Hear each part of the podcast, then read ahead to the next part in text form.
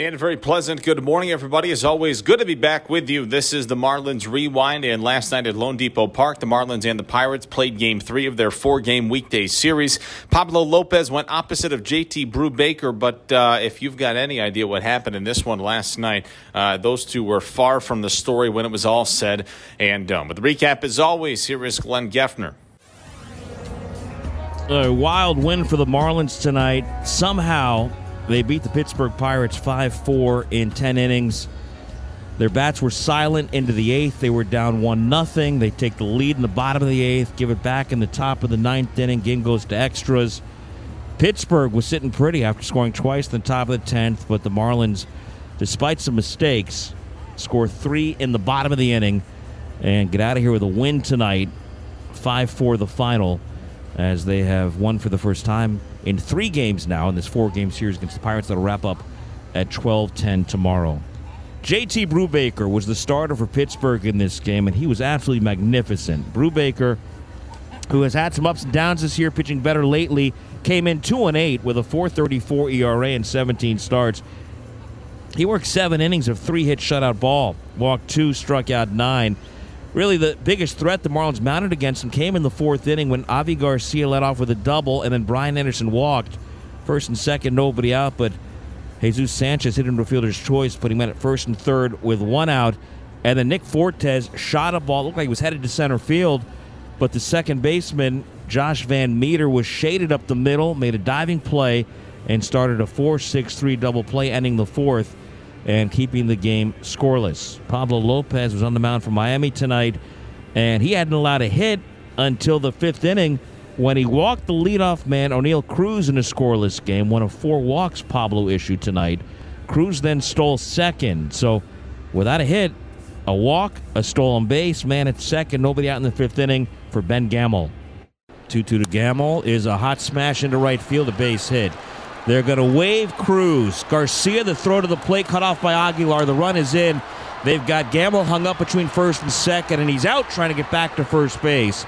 But the Pirates take a one nothing lead on Gamel's run-scoring single here in the fifth. And it would stay one nothing all the way into the bottom of the eighth inning. Pablo was done after that fifth inning.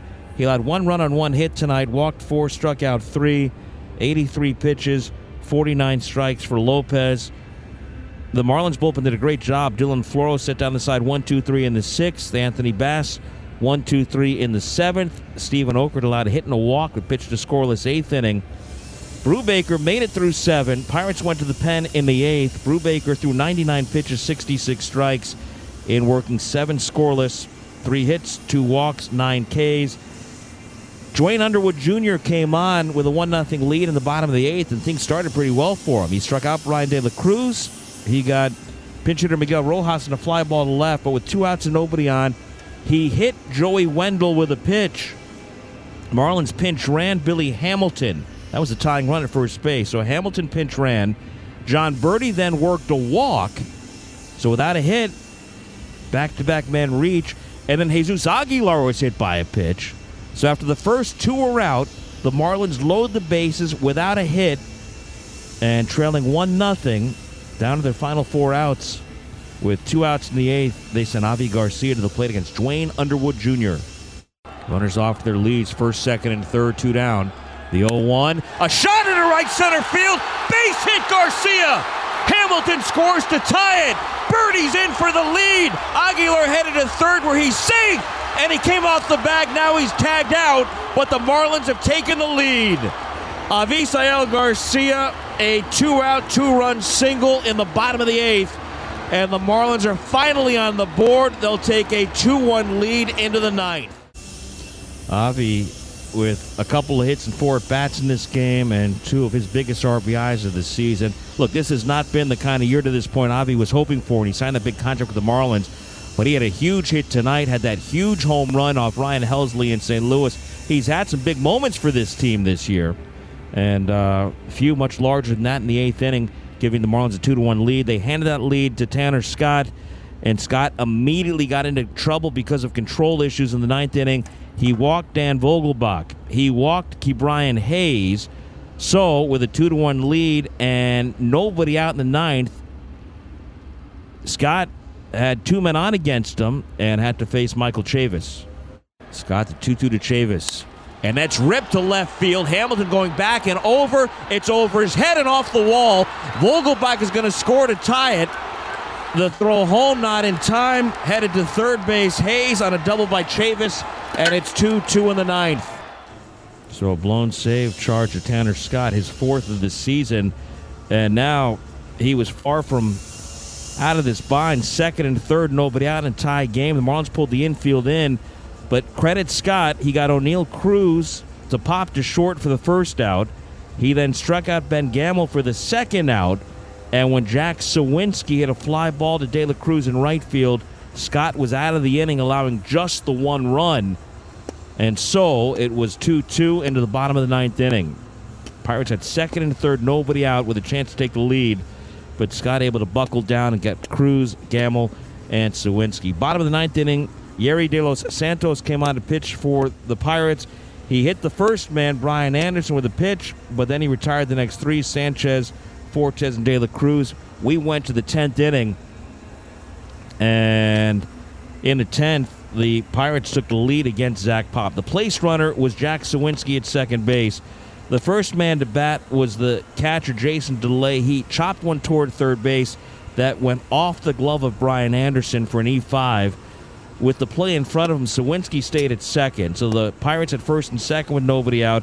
Jake Marisnick then dropped a bunt down the third base line. Zach Pop got over, fielded it, had no play anywhere. The bunt hit by Marisnick loaded the bases with nobody out. Pop able to strike out Kevin Newman for the first out. Marlins with the infield in in a tie game.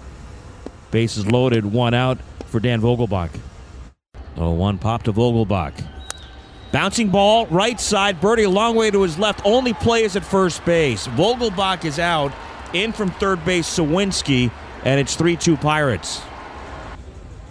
And the Pirates weren't done. Second and third with now two outs in the tenth inning for the third baseman, Ke'Bryan Hayes. Pop the one oh. That's lined into center field for a base hit.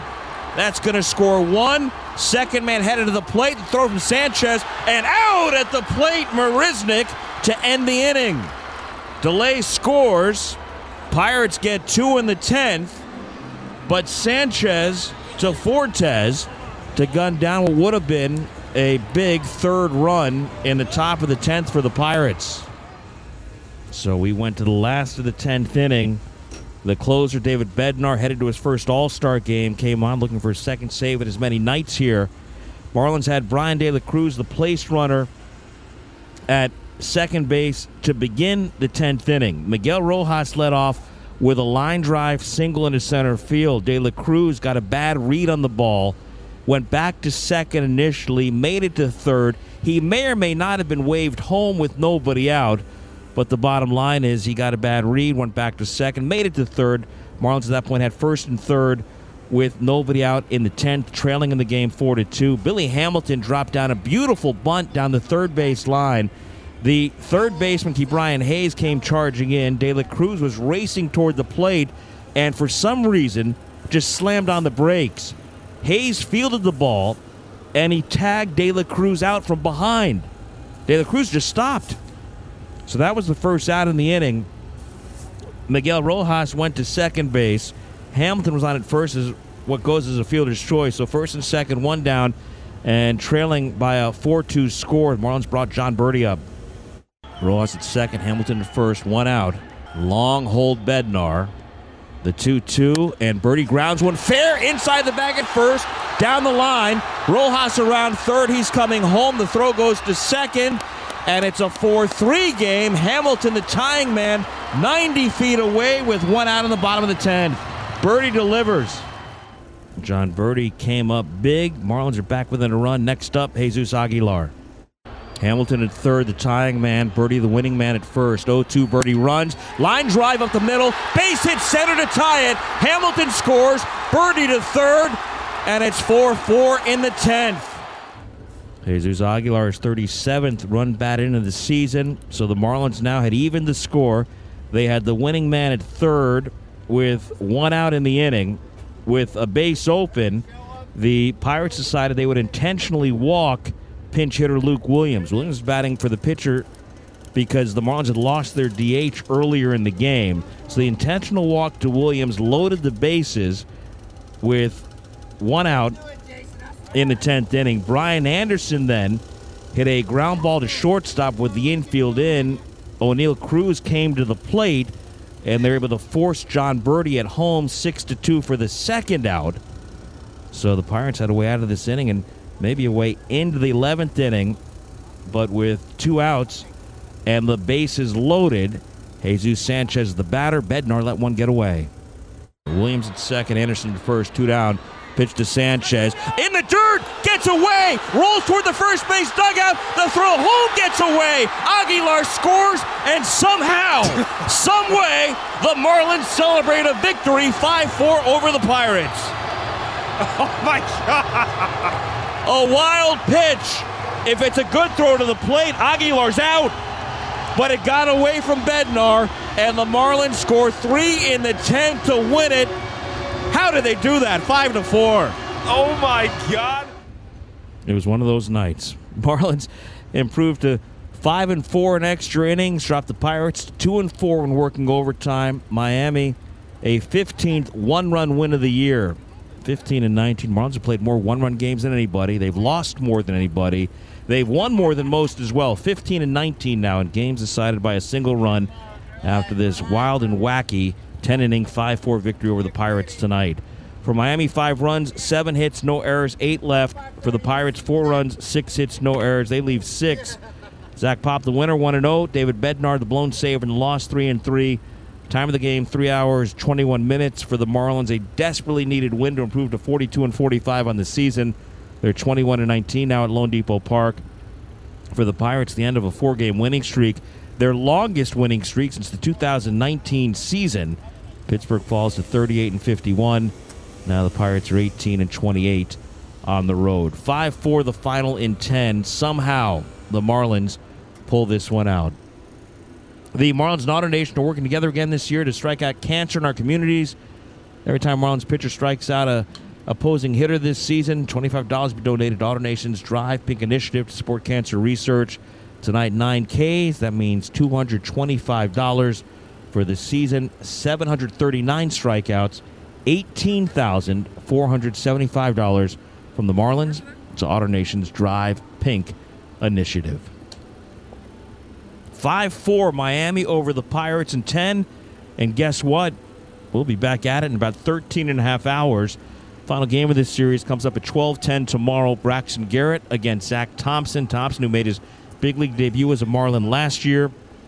Final game of this series, Marlins will be looking to split the four-game set after tonight's improbable ten-inning victory, five four over the Pirates.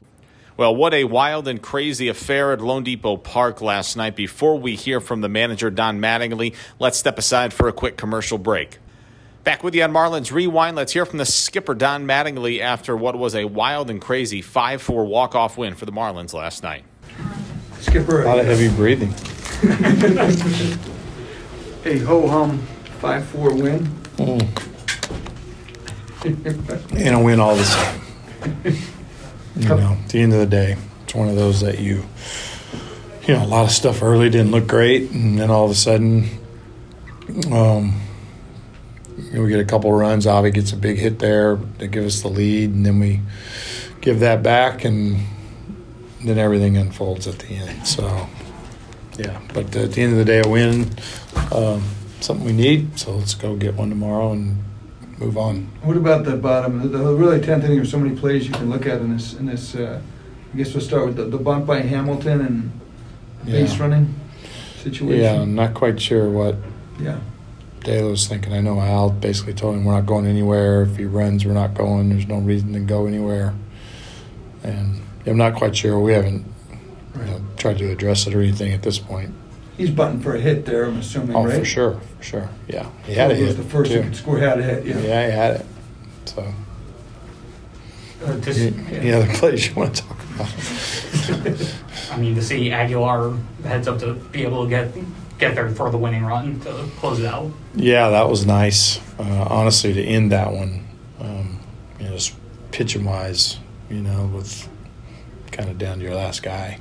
and not a great feeling. And to go back to Avi to get that big, he had to double that gave you guys your other chance in, in the before extras to, for him to be able to come through in, much no. as we've seen a few times now over the last couple of weeks. Yeah, Avi, two good at-bats today. You know, squared up that ball in the center that carried, and it was really good to see. So that's that's kind of the Avi that we know, uh, what he's capable of, backing up the ball, using that side of the field, and, and really more low line drive gap stuff is when he's his, at his best. Scott, um, just blown save. Do you need, I guess, as a club to kind of reevaluate maybe what to do with that closer situation? No, I mean, I'm not quite sure what to do with it. Uh, but so you got twelve. Um, and he's blown a couple, but it's always it's always interesting. But you know, right now, you know, it's not the time to sit here and go, okay, we're going to switch and flip the coin for the next guy, and then if he blows one, then we're going to move to the next guy. It's it's not really a, a round robin. He's got the kind of stuff to do it. Uh, it's really a matter of him being in the zone. If he's not walking people, he's getting saves.